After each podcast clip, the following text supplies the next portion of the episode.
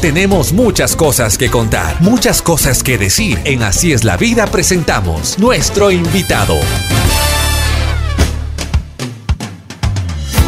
Buen día, buen día, buen día, buen día. Aquí estamos en Así es la vida. Tengo el gusto de presentarles a un muy buen amigo, amigo de esta casa, un amigo que, bueno, hemos tenido eh, varias experiencias en el mundo de la música, en el mundo del arte. Hoy tiene varios compromisos también en, su vida particular. Es, eh, viene de una tierra hermosa que le dicen el granero de Ecuador, desde Quevedo con ah, mucho afán de superación. Es una historia de vida que realmente nos va a impactar y nos, nos, nos tiene que contar él mismo en vivo y en directo. Es el economista, nada menos y nada más que Wilfrido Muñoz. ¿Cómo estás, mi querido Wilfrido? Qué gusto saludarte. ¿Cómo estás? Oye, con esa introducción, mi querido Pepe, ¿qué te digo? Muchas gracias por esa deferencia. Eh, sí, aquí está este, este amigo y servidor listo a responder las inquietudes, las interrogantes que tengan respecto, respecto a lo que he hecho, a lo que he desarrollado en estos casi 50 años de vida. Así es. Bueno, eh, a ver, Wilfrido, cuéntanos primero dónde naces, cómo era tu entorno familiar, cuántos miembros eran de tu familia, qué es lo que te, lo que siempre en este programa, siempre nosotros estamos hablando de valores, qué es lo que más eh, te llegó en el alma que, tus padres te inculcaron y que te llevaron a, ser un, gran hombre? Mira, Pepe, bueno, yo nací en la ciudad de Guayaquil eh, hace algunos años, casi 50, como te digo. Yo soy el mayor de cuatro hermanos varones. Eh, una familia disfuncional. cuando yo recuerdo que mis padres estaban juntos, tenía 10 años de edad y ya empezaban los problemas, empezaron a separarse, pero siempre recibí particularmente de mi madre este tema de que uno tiene que ser respetuoso, de que siempre debe echar para adelante, ver, ver las cosas con alguna objetividad, plantearte objetivos, procurar cumplirlos. No siempre esto es fácil, eh, porque aunque yo nací en Guayaquil, luego por, por, motivos familiares tuvimos que trasladarnos a Quevedo, donde yo hice mi escuela primaria y el colegio y realmente me siento muy, muy orgulloso de aquello. Pero evidentemente cuando vienes eh, a una ciudad como Quito, una, una, ciudad muy grande, donde tú mismo sueles decir, ya Quito no es empedrado, pero para mí era la gran metrópoli, yo sinceramente decía, wow, ¿cómo, ¿cómo me veo en un mundo tan, tan difícil de, de cuatro calles, cambiarlo a unas 100 calles? Es, es un cambio radical para un provinciano como yo que... Eh, créeme, me sigo sintiendo como tal, me siento orgulloso de mis raíces, pero siento que los valores que dan tus padres, como esto de, oye, lucha por tus objetivos, lucha por lo que quieres, ponle fe a las cosas, no mires a nadie por debajo ni tampoco por encima de los hombros. Creo que es lo que, lo que de una u otra manera ha contribuido muchísimo en, eh, en mi familia, en lo que actualmente soy. Eh, yo creo que el, ser humano consigue algunos títulos cuando va a la universidad, cuando, eh, cuando, cuando se educa, cuando lee, cuando de una u otra manera procura llevarse algo de la ilustración, pero el título más difícil y por el que debemos luchar y trabajar todos los días es el de Señor, querido Pepe. Así es, así es, de acuerdo. A ver, mi Wilfrido, ¿en, qué, ¿en, qué, escuela estabas? ¿Le hiciste los, los primeros años de la escuela? ¿Hiciste en Guayaquil o ya estabas en Quevedo? No, yo fui con mucha frecuencia a Guayaquil, me sigue encantando la ciudad de Guayaquil, pero el, la escuela y el colegio los hice en Quevedo. En Quevedo estudié primero en la escuela Ciudad de Quevedo, siempre desde la mirada fiscal, ¿no? Ahora es que tenemos esta mirada un poco más privada. Hace muchos años la, la educación fiscal era muy bien vista. Yo creo que ahora también en cierto sector de la población.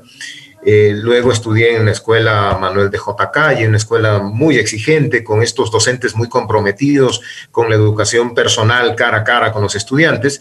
Y el colegio lo hice en el Nicolás Infante Díaz. Eh, como te digo, eh, escuelas y colegios públicos con muy buenas doctrinas, con muy buenas disciplinas.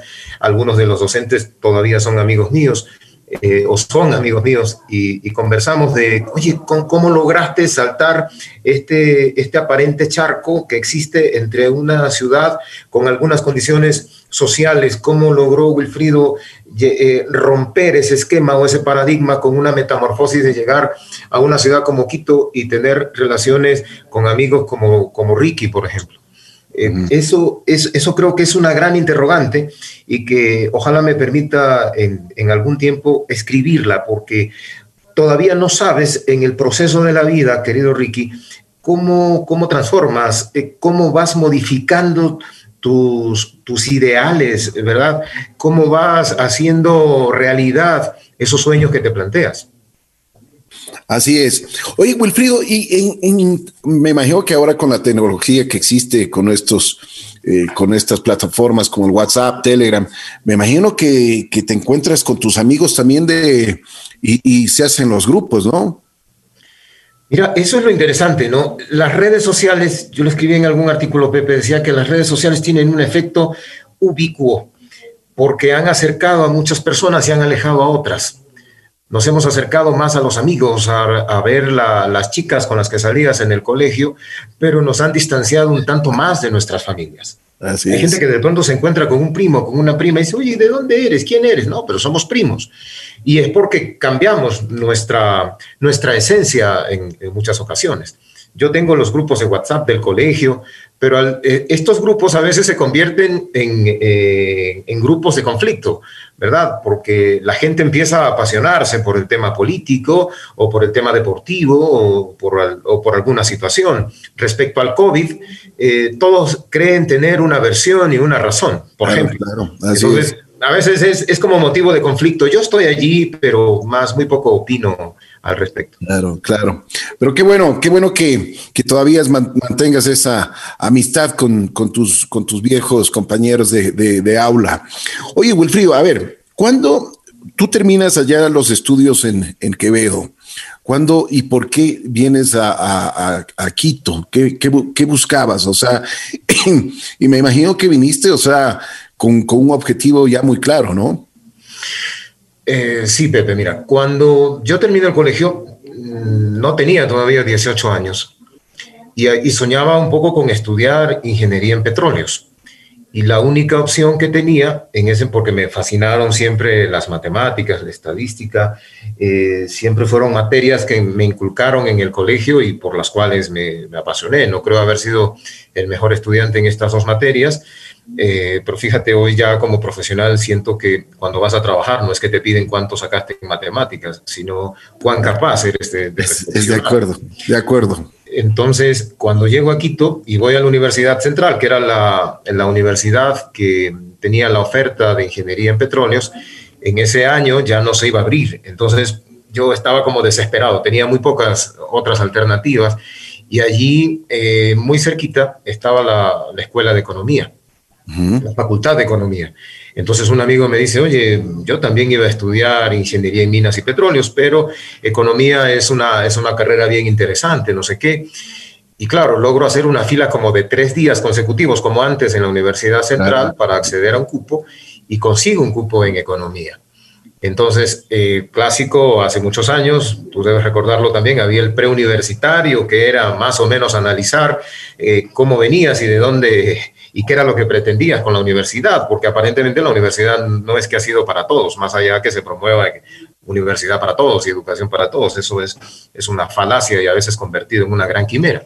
Así es. Entonces, me inscribo en economía, pero había visto un rótulo en, en la planta baja que decía que alguna gente que se inscribía en economía podía participar en un gran eh, en un gran foro, en un gran taller para jóvenes que quisieran viajar fuera del país y entender y conocer otras realidades. Y bueno, me fui a este foro, inscribí mi nombre, me hicieron algunas, algunas pruebas técnicas, algunas, algunas pruebas de conocimiento y de a poco fui evolucionando hasta que ingresé a la Facultad de Economía y nuevamente se abre este tema, pero fíjate, no, no quiero dejarlo pasar. Cuando ingreso a la Facultad de Economía, eh, el día de la presentación, no me voy a olvidar jamás, era, era una materia macroeconomía, y empiezan a presentarse todos. Y claro, se veía el Colegio Mejía, el Colegio Montúfar, y etcétera, colegios, el Colegio Andino. Y claro, ¿y usted de dónde es? Yo no podía decir el nombre de mi colegio, no por pena, sino porque no iban a tener idea que era mi colegio. Entonces dije, bueno, yo soy de Quevedo. Comprenderás que todos regresaron a ver atrás porque era un aula como de 120 personas. ¿Te imaginas cómo se estudiaba antes? 120 personas en una clase de macroeconomía y yo estaba como penúltimo en la fila y está bien. Entonces, eh, jamás me sentía complejado, siempre fui, siempre fui como sincero conmigo mismo, con, eh, con mis raíces, con mi esencia.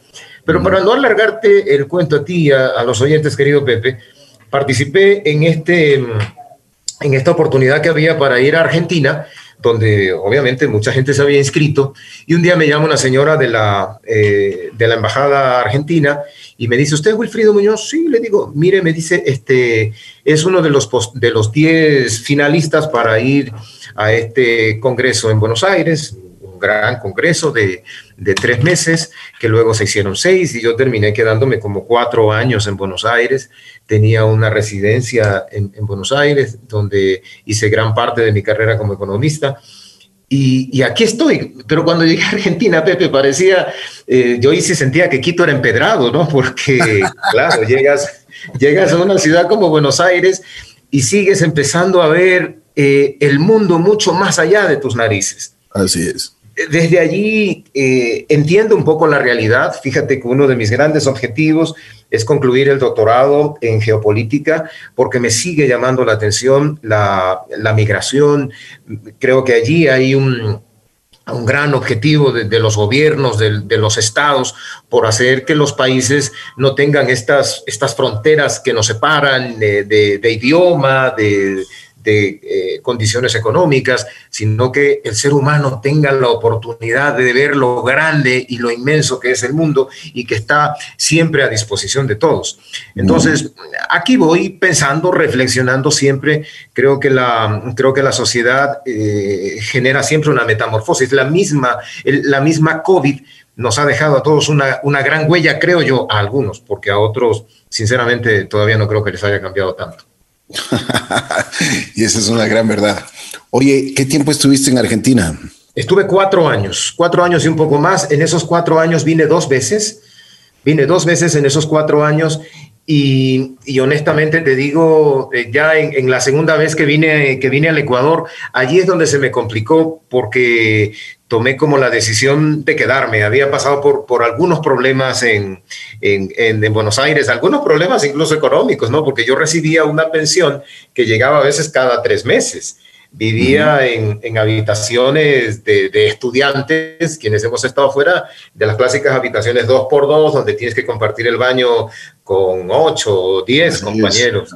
Pero e, esa es una realidad que sí te permite entender la sociedad. O sea, por eso yo creo que más de las comodidades que uno le puede dar a los hijos y, y la sociedad tan, tan hipermodernizada y mercantilizada, eso no te da la garantía de que seas una gran persona o de que puedas conseguir, conseguir un, un empleo digno, ¿no? Así es. Oye, ¿y qué tal los estudios allá en Argentina? ¿Había mucha diferencia de lo que tú habías aprendido acá en Ecuador? ¿Había me imagino que eh, son estudios mucho más exigentes, ¿no? Era lo que yo pensaba, Pepe, pero yo creo que es solamente un tema de actitud. Em, el, el, pensum académico en, el, en, el, tema económico, en el tema macroeconómico, sí, un poco más direccionado hacia Argentina, hacia Europa. Nosotros tenemos una mirada más hacia los Estados Unidos de América. Em, realmente creo que es, es un tema de actitud, es un tema de entender la globalización es entender que aunque vives en Ecuador, formas parte de un gran mundo eh, llamado Tierra. Entonces, eh, sí te permite entender porque los ejercicios macroeconómicos, estadísticos, a la larga van a ser los mismos, la matemática es la misma, lo que cambia es un poco la geografía y la historia de uno o del otro. ¿No es cierto? Cuando uno habla de, de modelos de modelos económicos, no sé, el modelo de Smith, el modelo de Keynes, van a ser lo mismo. La única diferencia es dónde lo aplicas, cómo lo aplicas, si las condiciones de tu país dan para que apliques ese modelo aquí, o si las condiciones de Argentina o de otros países dan para que lo apliques. Creo que cuando uno va a la universidad o cuando uno hace una maestría, Pepe, el, el gran desafío que tenemos los estudiantes de maestría es discutir las teorías. Pero cuando tú decides hacer un doctorado, la importancia es que tú tienes que crear tu propia teoría. Entonces, cuando haces la universidad, lo interesante es que eh, te, da, te abren una, una panorámica, un abanico de, de, situaciones, de, de, historias, de conceptos que tienes que adaptarlos a tu ideología, en qué piensas, ¿verdad? Más allá de ser de la derecha o la izquierda, que yo en eso no creo mucho, yo soy un tipo liberal, creo que la derecha o la izquierda son como las alpargatas, calzan en un pie o en otro. Eso Oye, me parece muy buena esa definición, ¿ah? excelente. Y, es, es, una verdad, porque a, veces se ponen a, se ponen a la derecha y otras veces se ponen a la izquierda y, y no pasa nada, ¿no? Mira, Pepe, yo a esto que, que refieres a, hace un segundo, en, en, un artículo le llamé travestismo político porque digo, eh, que ¿por qué le llamaba travestismo político, o utilizando muy bien la, la, palabra? Es porque a veces tú ves gente que te habla desde una postura X, aunque tenga la camiseta Y. Después, en la siguiente elección, deciden cambiar a sí mismo y hablan desde, desde otra lectura. Entonces, es como muy fácil eh, cambiarse de partido. Pero yo digo, lo, lo más complejo del ser humano es, es, cambiarse de familia, pues tú no te puedes cambiar de familia, pues. Así es. Tú no te puedes cambiar de la noche a la mañana y decir, yo ya no soy ecuatoriano, soy esto otro. Entonces, creo que el ser humano debe tener muy claros sus conceptos. El que no sabe a dónde ir, cualquier bus le sirve. Entonces, cierto. Oye. Mientras uno tenga claro estos conceptos, Pepe, yo creo que eh, es muy fácil, es, es, es mucho más llevadera la vida. Bueno, la universidad te puede enseñar muchísimo, ¿no? Pero yo creo que la mejor, eh, cuando más aprendes es, es, cuando tienes la experiencia y la universidad de la vida te va dando, te va dando tus lecciones y ahí es cuando aprendes y aprendes mucho. Mira, Pepe, hay una, no quiero dejar de contarle a la audiencia, cuando fui por primera vez a La Bruja, hace algunos años, eh, y Raúl Escalante me daba la oportunidad de trabajar con él en Sonolux, esta compañía colombiana del grupo Ardila Lule, que forma parte de RCN, etcétera, esta gran empresa donde incluso estaba Bianca. Eh, fui yo a, a, La Bruja a dejarle algunas, algunos sencillos, unas muestras, esto de haber sido promotor de música también me, abrió una posibilidad de entender las historias de, muchos artistas, el concepto de la música, valorar el tema cultural, que todavía en nuestro país hay, hay que echarle mucha, muchas semillas y muchos abonos para, para que entendamos lo que es verdaderamente la cultura. Entonces fui a La Bruja y me recuerdo que, claro, Ricky, Ricky Cueva es un, es un gran ser humano, un buen tipo, y yo recuerdo que le dije, mire, le traigo estos sencillos que me manda a dejar, porque en ese tiempo todavía no trabajaba oficialmente en Sonolux, y, y yo ahora que lo pienso, parecía un mensajero parecía un mensajero de, la música. Cuando con el paso del tiempo me apasioné tanto por, por ser promotor de, de, artistas, de música, que me aprendía las canciones. Yo sentía un, un poco lo, lo, que decía el artista. Vi grabar un día a David Bisbal, por ejemplo, otro día lo vi a Juanes, eh, pero... Eh, en, en, estas situaciones de no solamente acompañarles en las giras promocionales, sino también poner tu aporte en qué hacemos para que ese artista se pegue, se posicione.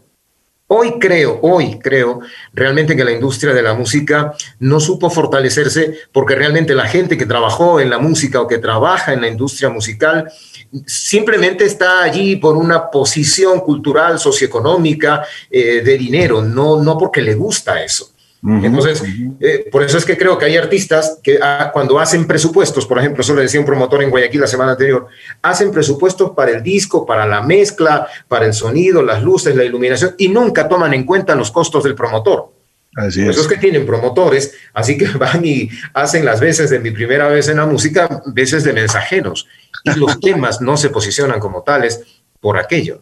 Bueno, pero yo te cuento una cosa y es, yo tengo una admiración contigo porque, eh, como tú mismo dices, empezaste mensajero, pero llegaste a ser el número uno en Ecuador de Universal Music, muy respetado en, la, industria musical, en los medios de comunicación.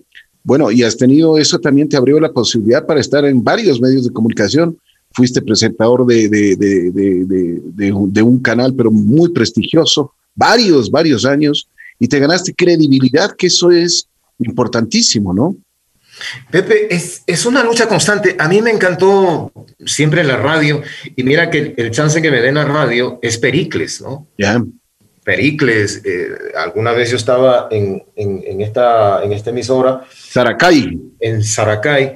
Recuerdo que Pericles me decía, flaco, abre la boca, flaco, abre la boca, escribe lo que vas a decir. Cuando des la hora, procura no hacerlo de la misma manera. Siempre reinvéntate. Y, alguna vez le escuchaba a Pericles hacer su programa No Z20 y él, él se autocolocaba de número uno. Eso claro, era claro. chistoso. a ver, cuéntame esa historia, porque es interesantísima esa. Ah. Hoy bien le escucha a Pericles en el mejor momento de su carrera y tenía la canción Kenis. Claro, claro. Entonces, yo estaba escuchando la radio y de pronto Pericles dice el tema más escuchado y más querido de esta semana de uno de los artistas número uno del país. Pericles. Y yo digo, pero ¿cómo se puede Pericles autonominar uno en su propia emisora? Pero también entendía que la forma de hacerlo eh, generaba esta disyuntiva, como que el que presentaba la canción no era Pericles, o sea, parecía un personaje transformado. Y es que la radio es eso, Pepe. Cuando uno está en la radio, eh, uno siente que no lo ve nadie, pero lo está escuchando mucha gente. Y tener ese respeto es, es una cosa maravillosa, ¿no? Entonces, esto de apuntar cuando uno dice la hora o no repitas lo mismo, sé muy coherente con, con las canciones que colocas y con el contexto mismo de la radio, ¿verdad? Si tú estás en un programa donde haces pop, procura no poner un merengue. Si haces un programa tropical, procura no poner, un, no sé, pues una canción de los ochentas de, de Robbie Williams, no sé. Entonces, Oye, Wilfrido, ah, y antes de que me olvide, ¿y qué le decía el papá de Pericles? ¿Ah? Eh, Don Walker eh, le llamaba. Don le llamaba por radio, le decía, ¿qué es eso, Pericles? Quíteme esa canción, quite Pericles esa canción. La más importante no es esa QAP cambio, fuera Pericles. Y Pericles no tenía explicaciones, pero, pero mira, son, son anécdotas que de a poco uno entendiendo la radio hoy, yo la respeto más allá de que siento que hay, hay gobiernos que no le han dado la oportunidad de, salir más allá a, las emisoras, porque siempre ha habido como un, no sé, como un frenazo a lo que puedas decir por las radios, ¿no? por las emisoras, por los medios de, comunicación. Yo soy un convencido de, la libertad de expresión con respeto, Pepe. Esta, esta, libertad que te permita opinar con sustentos, con argumentos, porque también hay gente que opina lo que le sale estomacalmente, pero Creo que, creo que la radio es, es este canal que, que, nos permite, que nos permite generar emociones, que nos permite generar sensaciones. Cuando yo escuchaba a Ricky Cueva en, en su programa Música USA, yo decía, wow, qué bacán, este man se lo escucha como si estuviera hablando desde, desde Nueva York, ¿no es cierto? Porque las, las canciones que colocaba, la onda que hacía, ¿verdad? Y yo le escuchaba a Cristian del Alcázar y decía, ojalá en su momento yo tenga el chance de sentarme allí, pero un día ya me di cuenta que se engordó un poco, entonces era difícil. bueno, esto, esto a modo de broma, pero creo que creo que la radio sí genera esas sensaciones. Y de ahí cuando, eso te a la televisión, eso te iba a preguntar. Te da otra cosa, ¿no es cierto? Es, es lo que me decía un, profesor, Hernán Reyes, es no solamente lo que dices, sino es el tono en el que lo dices, ¿verdad? Tú le puedes saludar a alguien y decirle, qué gusto verle, un, un placer, que tengan un gran día y hasta titubear en eso pero lo estás diciendo con tanto corazón que esa sensación tiene una fibra que se transmite. Entonces, eh, para mí la radio y la televisión tienen, tienen como esa complejidad. Hoy yo creo que la radio ha sufrido una metamorfosis y tú como gran radiodifusor lo, sabes, ¿no es cierto? Antes hacías sonidos con una tabla, con una cosa, no sé qué, y te reinventabas. Pero ahora la radio se fue a este, a este esquema audiovisual entonces como que perdió la sensación. Los locutores que no tenemos es, esa pinta así de, actores de cine, generábamos ese, ese, ese efecto eh, dialéctico con la audiencia, ¿no? Porque la audiencia escuchaba las voces y decía, wow, debe ser un fenomenal. La gente nos llamaba a la radio y decía, wow, tiene que ser un señor tal, etcétera, etcétera, etcétera. Y ya cuando nos conocían, o como cuando conocieron a, a la querida Ceci Gómez, decían, no, pues no me hagan esto pues, la radio me está engañando. Pero eso es lo lindo de la radio, que hoy se ha perdido porque estamos muy en un efecto audiovisual, o sea, la gente quiere vernos y, quiere ver cómo hablamos, cómo locutamos, si nos reímos, si nos ponemos tristes, si levantamos las los brazos, porque creo que todo tiene un efecto corporal también. Así es. Pero yo considero que la radio, mm, la radio tradicional y la radio que ahora se está manejando, pues tiene que ir progresando e, y ir poniéndose no en, eh, bueno, de acuerdo a los, a los tiempos. Yo considero que la radio es, siempre será audio, ¿no?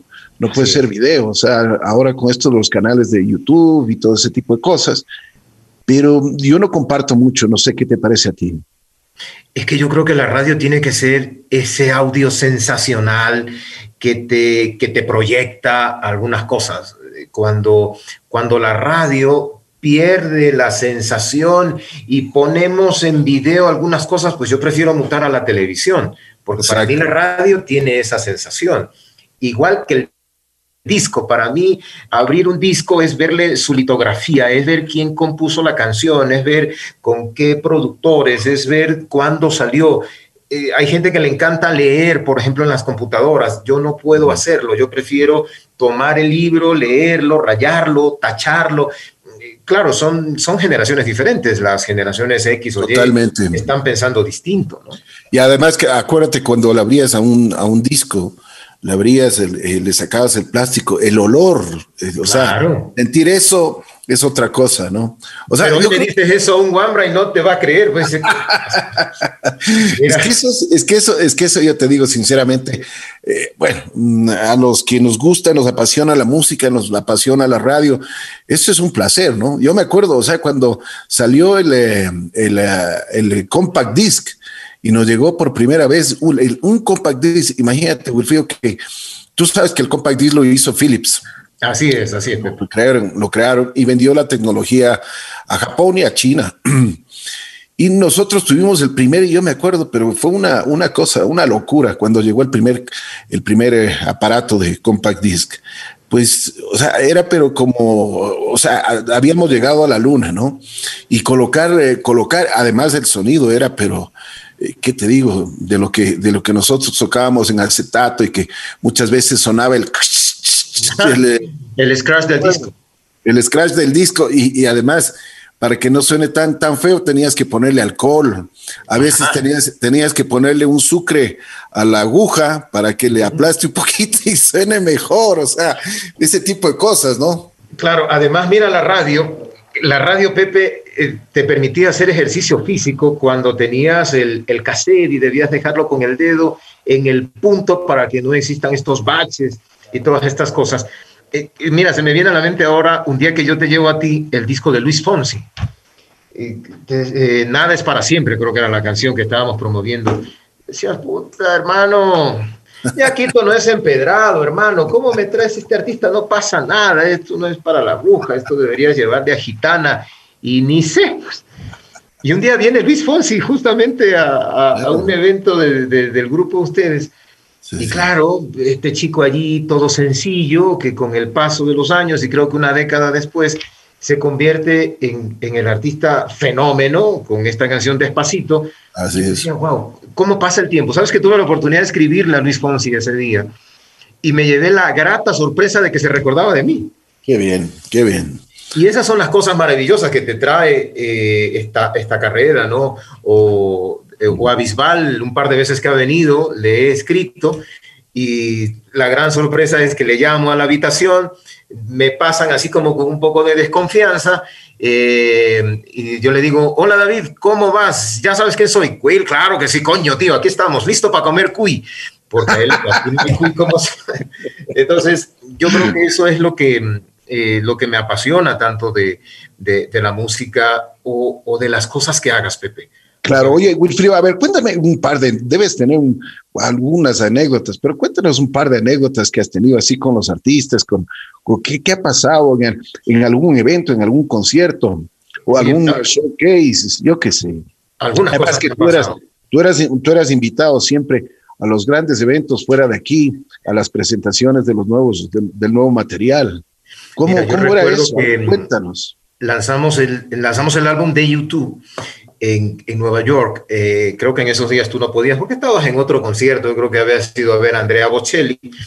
Pero este, lanzamos el, el álbum House to Dismantle de, de YouTube en Nueva York y llegamos, llevamos a un grupo de gente de Colombia, de Perú, de Ecuador. Y, y la grata sorpresa primero era el, el Madison Square Garden eh, vestido de, de, una forma espectacular para ver el concierto.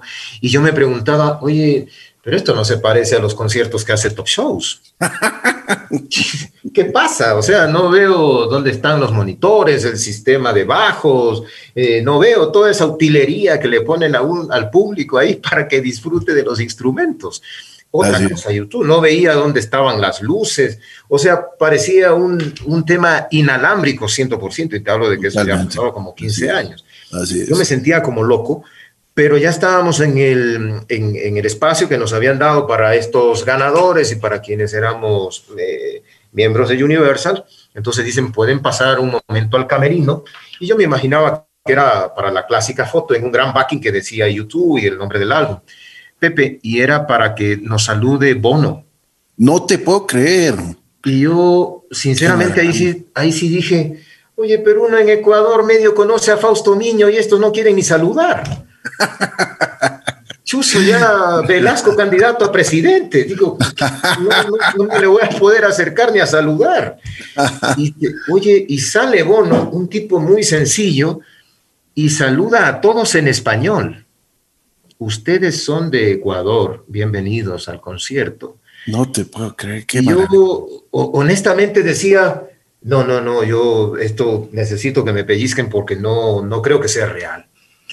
Esas de las experiencias eh, más plenas de la vida. Claro, qué maravilla. Pero luego tuve otras no tan agradables. Por ejemplo, una vez con Juanes, yo que a Juanes lo había visto desde la canción La Tierra. Claro, claro. Andaba a veces medio medio vestido así a, a, lo desorganizado. Un día había un concierto en Bogotá donde llevábamos a, a alguna gente y resulta que por orden de Fernán Martínez eh, no se podía entrar a ver a Juanes ni la gente que trabajaba en Universal. Entonces, este, ya pasa Juanes y dice, bueno, ¿y ellos de dónde son? Tienen que salir. Sinceramente me llenó de, de decepción. ¿no? Decía, ¿y Estito? y estábamos lanzando la canción Me enamora. Además, además que pana tuyo, compadre tuyo, tú lo habías llevado, pero de arriba abajo. Claro, luego, obviamente que yo no me quedé con ese cachito, ¿no? Eh, una vez vine a Ecuador, me acerqué al camerino y hola Juanes, ¿cómo vas? Le digo, oye, ¿qué te pasó en, el, en este lanzamiento que hicimos en Bogotá? ¿Por qué? Le digo, no, es que no, tú diste la orden que nadie se acerque a ti. Y le digo, pero ¿y qué pasó? Y obviamente yo siempre sacaba lo de Bono. Uh -huh. Otra vez vi en cambio a Andrea Bocelli en un concierto y, y, decía cómo Andrea Bocelli no tiene la claridad en su mirada como para poder ver lo mágico de este escenario, de este concierto. Uh -huh. Pepe era un solo color de luces, eran luces, eh, luces cálidas. Sí. O sea, era una cosa impresionante. Y Bocelli cantaba como si estuviera conversando contigo. Así es, de acuerdo, de acuerdo. despeinarse. O sea, esos, esos son de, los, de las experiencias. Obviamente he tenido otras un poco, un poco complejas cuando existía la Feria de la Alegría en Guayaquil, con la actriz y cantante Lady Noriega, que tenía de moda la canción Maldito Amor. Eh, le, le, llegó el, el, el clásico problema del mes. Yo en mi vida, pues ni a mi mamá le había ido a comprar una toalla sanitaria. Y era como que, bueno, ¿y eso, eso qué es? ¿De, de, de qué se trata? Eh, con Fanilú también, este, en, en, en, Machala, un día que casi se cae el, el escenario, con Charlie Sa en, un, en una convención en Girardot. Me acuerdo que junto con Lady Noriega y Marvel me dicen, oye Will, tú tienes que imitarle a Charlie Sa. En ese tiempo estaban de moda los suecos, yo siempre he usado lentes, me puse lentes y me habían escuchado que yo le imitaba a Charlie Sa, pero estaba todo el grupo Ardila y yo me disfracé de Charlie Sa y canté toda una canción de él, esta, esta canción que estaba muy de moda, porque Charlie Sa decía que él había rescatado a Jaramillo. Yo tenía una bronca, decía, ¿cómo que este tipo ha rescatado a Jaramillo? Claro. Jaramillo es, es, nuestro y no tiene nada que ver con Charlie Sa, claro, que, ha hecho, que ha hecho de las canciones de Jaramillo un, un, pop así mal compuesto, pero hay que reconocer lo que logró Charlie Sa. Entonces Raúl Escalante me decía, flaco, no vayas a hacer eso, te vas a meter en un problema, flaco. Y yo, bueno, ya ni modo, pues yo era un chamaco, entonces no tenía mucho problema en, en, hacer. Además, yo he sido un tipo chistoso, gracioso, no, no, no pasa nada si lo hago creo que te he imitado un par de veces a ti, otras veces a Cristian, otras veces a Roberto Álvarez, y ya a la larga dicen, ya me va, ya me va a molestar Wilfrido. Oye, pero para no alargarte el cuento, Pepe, ese día le empiezo a invitar a Charlie Sa. Y estaba Charlie Sa allí, porque un día antes había caído en un show en Cali, se le había caído la tarima. Entonces empiezo a cantar ahí, y si recuerdan esta melodía, y Charlie Sa no lo podía creer, decía, bueno, ¿y este tipo? ¿Qué está pasando? Entonces, eh, no sé, yo creo que tengo muchas experiencias de, de, vida. Qué bueno. Eh, pero qué bueno, me alegro muchísimo, porque yo de, de, las personas que, que, bueno, hemos tenido la oportunidad de compartir, artistas, eh, gente del medio, gente que ha trabajado contigo, que, que como, como tú mismo lo dices, le ha llevado hasta comer cuía a, varios. Pero todos, todos opinan lo mismo que, que yo. Él tiene un gran concepto de, de, de tu personalidad, tienen eh, también un cariño muy especial hacia ti. Eh, yo me acuerdo cuando tú le imitabas, por ejemplo, a, a Abdalá, ¿ah? y, y, era pero una, una, una, locura en la radio cuando, cuando tú llegabas y, y llegabas con, con, con, la voz de Abdalá, ¿no? Oye, mira, es, esa etapa me hubiese encantado eh, seguirla cultivando, ¿no? Porque eh, de pronto ya como que se me escapó, me dediqué a estudiar, no sé qué, y esto es, eso es un ejercicio, es, es como un músculo que se arma en la garganta, ¿no es cierto? Que lo puedes hacer. Y creo que esta imitación, si, si, si tú te acuerdas, Pepe, pasado muchos años y era antes de que se haga famoso David Reynoso. cierto, cierto. Le podía imitar a Abdalá, a Alvarito, algunos personajes de la radio, al Cristian del Alcázar de los Pobres, o sea, Duende. Eh, y, yo, yo lo hago así como, como, con, esa, como con esa jocosidad. Al, Capi Zapata. Al Capi Zapata también, que fíjate, hoy es mi jefe. Él, es el, el presidente del, del, COE Nacional. Siempre tuviste una muy buena amistad con él, ¿no? Esto de, de, recuerdo. los corazones azules. Eso, de los corazones azules.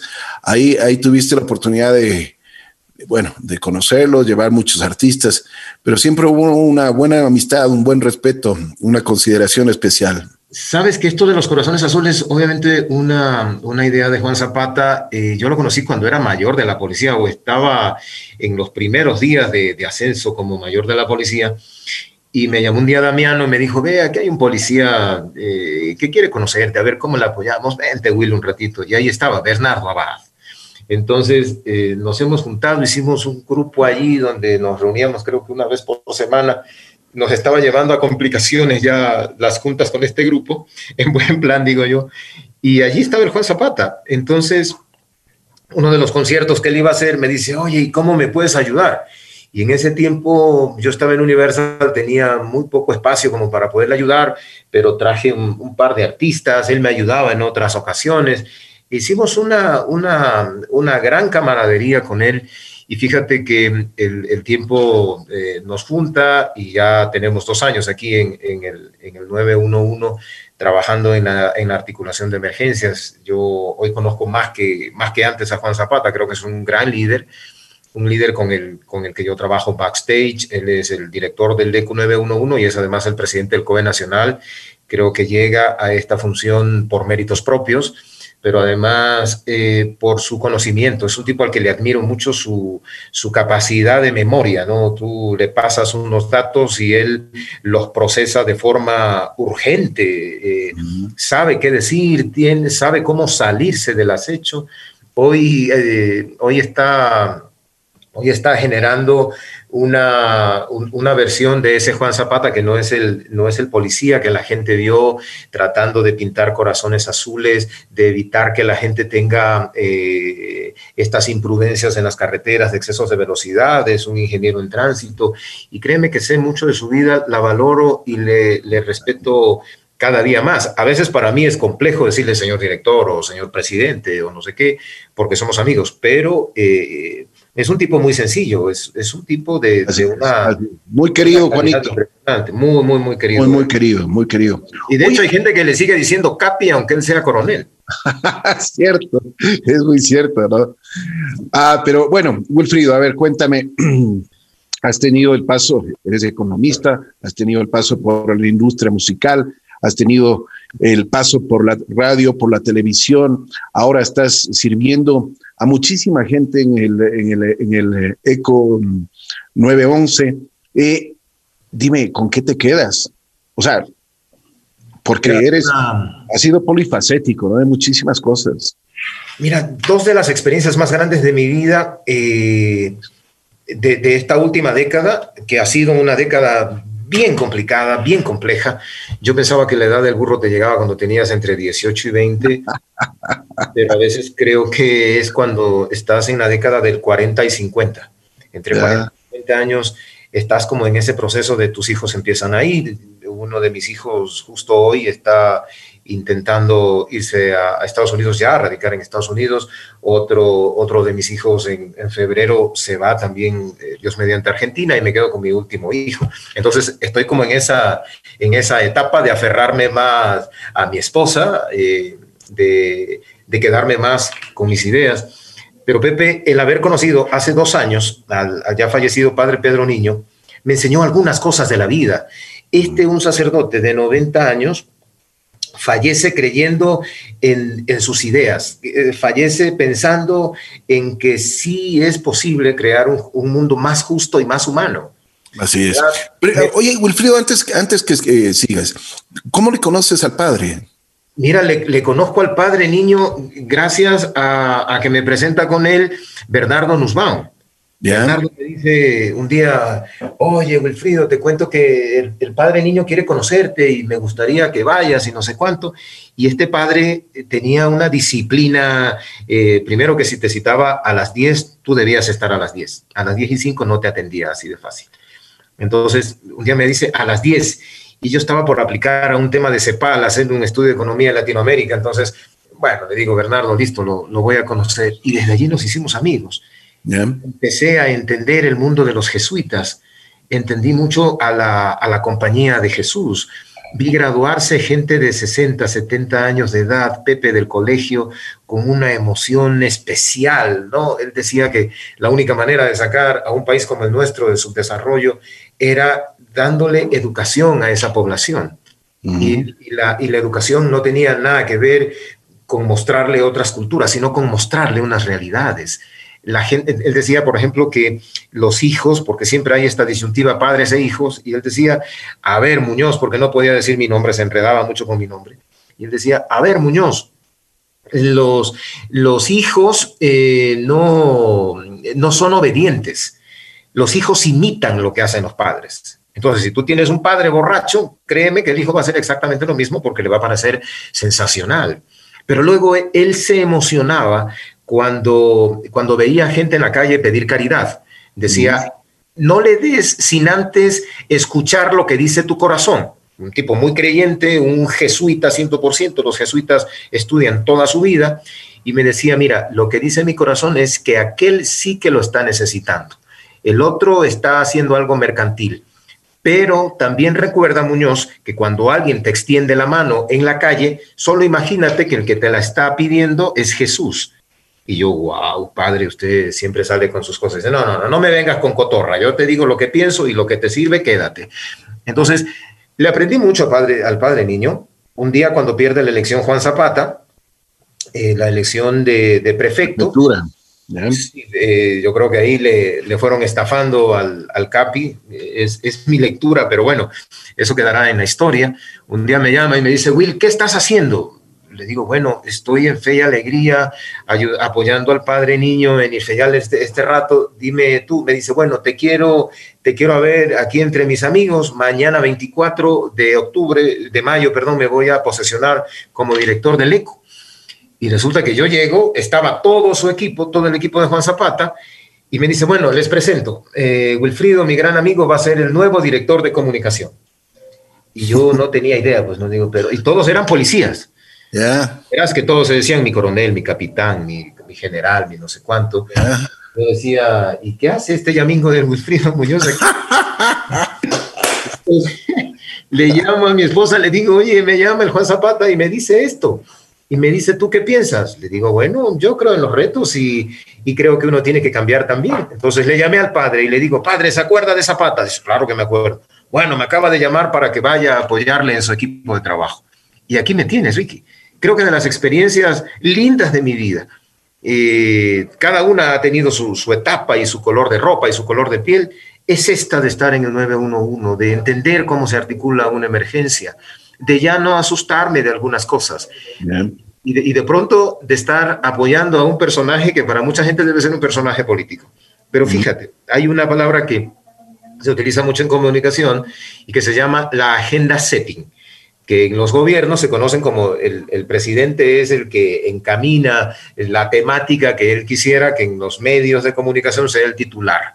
Nosotros, sin darnos cuenta, desde el COE Nacional, estamos generando la agenda setting en el país. No porque Juan Zapata salga todos los días en los medios explicando las resoluciones del COE Nacional y pidiéndole a la gente que, que no se relaje, que la pandemia continúa sino porque eh, estamos marcando una pauta. Ayer que se entregó el protocolo en el CNE, estos días con los operativos que hicimos en Guayaquil por lo de las pruebas falsas, entender la velocidad del COVID, tener algunos eh, argumentos para hablar. El año pasado, en octubre, con las manifestaciones, el ver cómo la gente tumbaba las cámaras y pierde el control y ver cómo se maneja el esquema político y estás al lado de unas autoridades que solo las ves en televisión Créeme que para mí ha sido una experiencia formidable y maravillosa, sobre todo porque quien está manejando la comunicación, eh, más allá de, de, que yo preste mi nombre como Wilfrido Muñoz, es que te conviertes no en un funcionario público, Pepe, sino en un servidor público.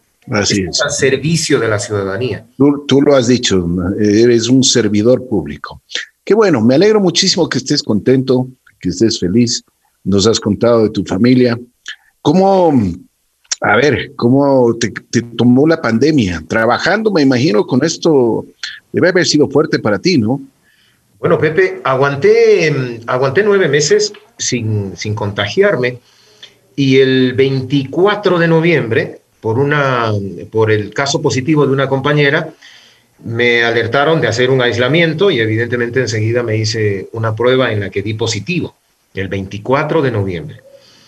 Ese día, sinceramente, Pepe fue de los más terribles de mi vida, porque la sola noticia de que das positivo para COVID es como que mm, te aniquila esa noticia, y lo tengo en un artículo que te lo voy a compartir. Esa noticia te aniquila, te destroza, porque después de todo lo que has vivido, de estar consciente de dónde trabajas, un virus te manda a la casa, Pepe. Claro. Y te manda a la casa entendiendo que puede ser tu última etapa. Yo tuve unos días, el día de mi cumpleaños, que tuviste la gentileza, como siempre, de escribirme, de mandarme un mensaje. Pepe, ese día yo no podía ni hablar, porque hay mucha gente que con el COVID pierde el olfato, pierde el gusto. Yo perdí la voz, no podía hablar, tenía la lengua sin, sin procesar el día de mi cumpleaños. Y evidentemente que perdí peso, este, para mí era muy delicado hacer un aislamiento, eh, lo hice en mi casa, evidentemente. Eh, tener a, mi esposa allí pendiente, a mis hijos tristes todos los días porque no sabían, sobre todo en tres días donde yo solo les mandaba mensajes porque no era capaz de hablar. Eh, no hacer mi ejercicio físico, que es lo que me sostiene. Yo soy un tipo de mucha fe, pero llevo algunos años ya con una, con una disciplina deportiva y mental. Pepe sí era terrible por eso escribía ese artículo y decía, no se relajen, porque el, el, la única manera de entender el COVID es el rato que toca tu puerta. Así es. Porque ese rato no sabes qué hacer. Uh -huh. el, el, COVID es un tema que no, no mide condición física, condición social, es una proteína que evidentemente en mi caso se fue al músculo, me, me, me cortó 5 kilos, perdí yo 5 kilos de peso, no he podido recuperar toda la energía. El 12 de, el 12 de diciembre me dieron el alta. El 12 de diciembre me dieron el alta. Ayer cumplí un mes desde aquel entonces. Solo te puedo decir, Pepe, eh, adelantándome a la pregunta, ¿qué, ¿qué me deja esto? Me deja una lección de vida de que debo seguir como la persona que soy, siendo sencillo, siendo humilde, eh, haciendo alardes de, de, lo que consigas y de lo que no consigas. eh, dejando una clara muestra de que el último día puede ser hoy. Así es. El pasado es parte de tu vida y no te condecora absolutamente para nada, que el futuro es tremendamente incierto. Eh, con el virus le temes mucho no solo a la muerte, le temes mucho a la estigmatización social, porque hay gente que de pronto el día que regresas no te quiere saludar porque teme a contagiarse. Hoy tengo anticuerpos y, en ese punto le agradezco mucho al equipo de médicos de Cruz Roja que estuvo día a día conmigo y no me dejó de caer. Eh, no, no, no, quedé con otra afección, sino que ahora me da más frío que antes, por decirte, eh, que soy un tipo mucho más, mucho más sensible, pero no voy a dejar de ser el chistoso, el gracioso, el, el ponerle un poco de flow, un poco de power a la vida, porque creo que es lo único que, que rescata la verdadera esencia de las personas. De acuerdo, de acuerdo. Has dicho una gran verdad y esto, simplemente esto del COVID, eh, ya cuando te pasa, y es cuando comprendes, cuando estás complicado o cuando tienes algún familiar que realmente le ha tocado. Oye, Wilfrido, ¿te arrepientes de algo en tu vida? Híjole, oye, eh, mira, si hay algo de lo que me arrepiento es de no, no darle más atención a mi padre. Con mi madre yo mantengo, uy, esto es como una confesión, con mi madre yo tengo una relación constante pero con mi padre no tanto, eh, producto de a veces, no sé, los, los resentimientos que uno lleva de niño que, que, los va arrastrando por allí. Eh, me arrepiento de eso, me arrepiento de, de no haber intentado buscar la niña que, que, quería en mi casa, en mi familia, ¿no? Yo tengo tres hijos varones y siempre fui en busca de la niña y en el sorteo salían los niños, ¿no?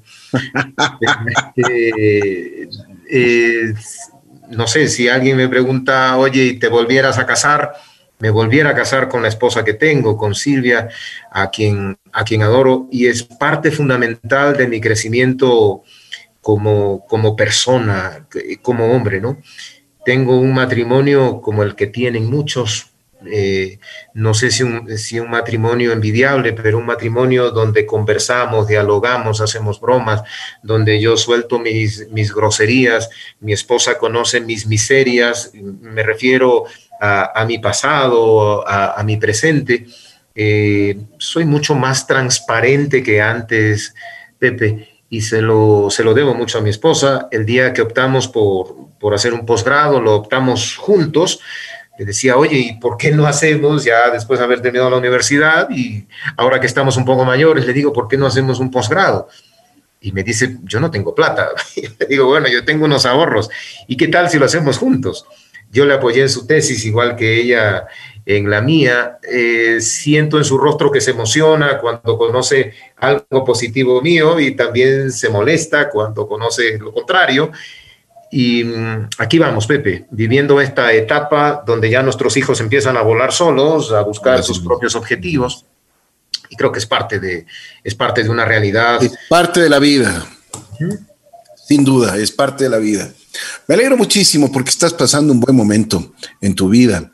Y además, ahora me imagino que esto del COVID te hizo valorar muchísimo más eh, el poder caminar, el poder respirar, el poder simplemente ser un agradecido con Dios, con, el Creador y darte la oportunidad nuevamente de seguir, seguir en esta vida. Wilfrido Muñoz, un personaje de esos personajes de magia. Como yo dije, un buen amigo de esta casa, amigo personal, te considero un muy buen amigo y siempre respeto tu, tu, tu trabajo. Me encanta leer lo que, y te pido, sí sería importante de que lo que escribes ahora en tu columna, sería importante que nos dé la oportunidad para que todas las personas ahora con la tecnología tengamos y, podamos leer esos buenos, buenos pensamientos, esas buenas directrices que tú tienes. Así que te invito para que nos pase siempre eso, para que nosotros podamos tener y podamos distribuir también, porque tú contribuyes en muchísimas cosas. Y, me gusta la me gusta cómo, cómo realmente tienes un, un, buen sentido en la vida de ser grato, de ayudar a la gente, de contribuir en algo, de no, no ponerte en un partido político, ni de izquierda, ni de acá, ni de nada. O sea, simplemente quieres el bien, bien común y el bien de este país. Y eso es importante. Así tenemos que pensar y así tenemos que crecer. Esa es nuestra manera de ver y por eso nosotros muchas veces la gente se pasa culpando al gobierno, se pasa culpando a la alcaldía, se pasa culpando a cualquiera, pero no hacemos un examen de conciencia y eso eh, a veces y muchas veces nos ha ayudado con, con, tus palabras, con tu columna, con tus comentarios y eso es importante. Así que, mi querido Wilfrido, te agradezco mucho por haber conversado con nosotros en Así es la Vida. Muy gentil. Sí, si quieres acotar algo más, con mucho gusto, ¿no? Sí, Pepe, mira, primero, muchísimas gracias. Yo solamente quisiera acotar que en estos días, mientras, eh, mientras veía una cadena, estaba acompañándole al coronel Zapata a una entrevista en un canal de televisión. Una de las compañeras presentadoras allí me dice, oye, Will, qué pleno te vi ahí en el Infocoe. Eh, ya estás famoso, me dice. Y le digo, oye. Ya era famoso, ya.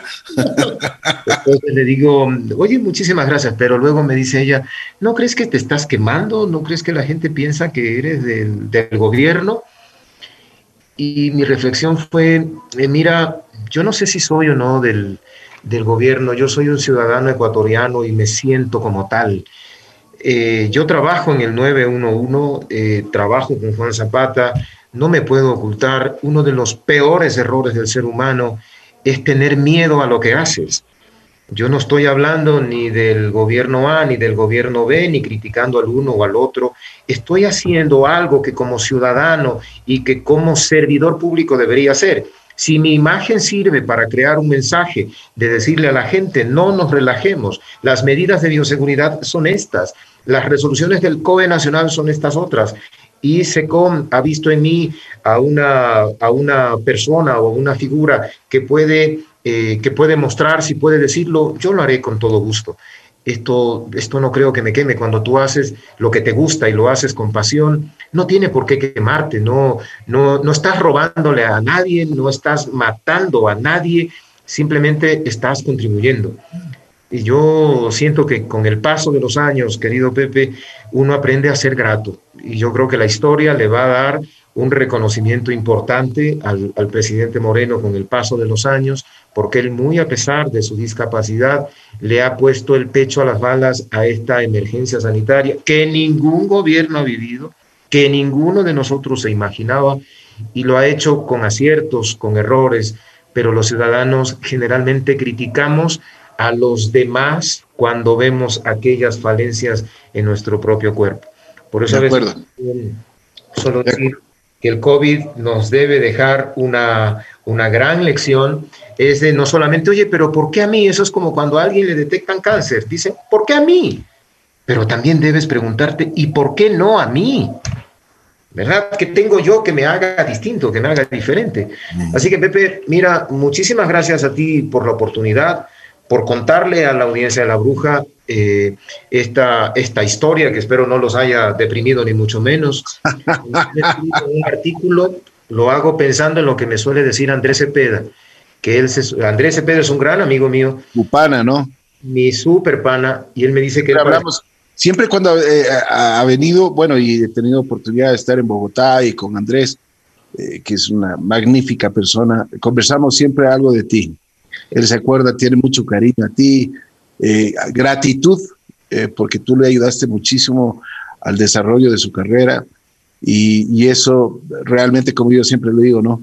Me da satisfacción porque eres una persona también muy agradecida, una persona que, que a Wilfrido, eh, Wilfrido hizo lo mejor para ti, pero tú también siempre eres buen amigo y le retribuyes.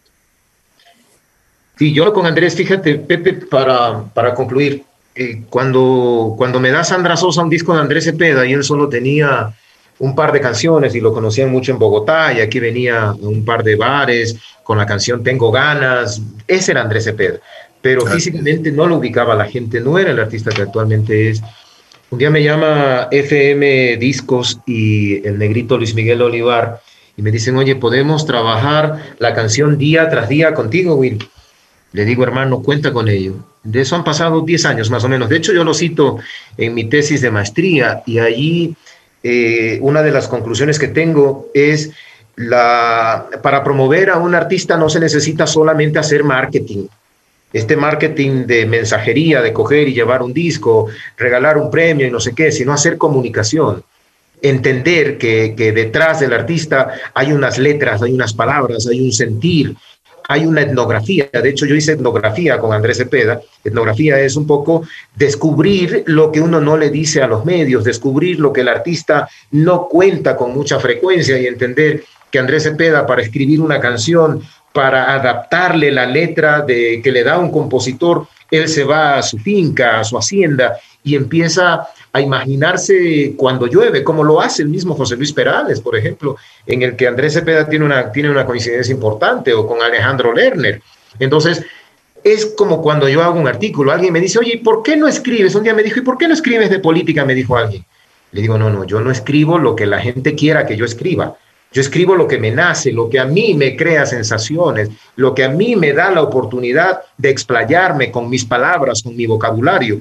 Hay gente que no entiende mi vocabulario, hay gente que me ha escrito en buen plan, unos amigos que tengo en España me dicen, güey, tú no eres español por si acaso. Le digo, no, pero me dice, utilizas palabras de diccionario. Les digo, solamente leo.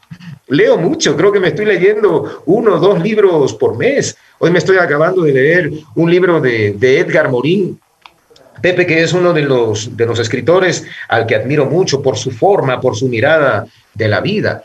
Entonces, eh, hay, bueno, es, bueno volverle a leer a García Márquez como para saber dónde hago la puntuación, dónde, dónde, dónde le pongo énfasis. Entonces, la vida eh, me, ha, me ha dado estas oportunidades, me ha, ido, me ha hecho ir de, de nalgas en algunas ocasiones porque he perdido algunas batallas, pero he ganado otras tantas y hoy siento que la fe mueve montañas y que uno de los, de los pilares de mi vida evidentemente es, es Dios, es Jesús, es mi familia, es mi esposa, son mis hijos y son mis amigos que siempre van a estar allí, como en el caso de Ricky Cueva, para decirme, oye, qué gusto saludarte, mi querido Wilfrido, me encanta la relación de amigos que tenemos, porque eso hace que tengamos una relación dialéctica, Pepe. A veces somos amigos de mucha gente en el Facebook que ni siquiera conocemos, solamente porque le vemos el rostro o por, porque la autofoto nos, nos disimula mucho.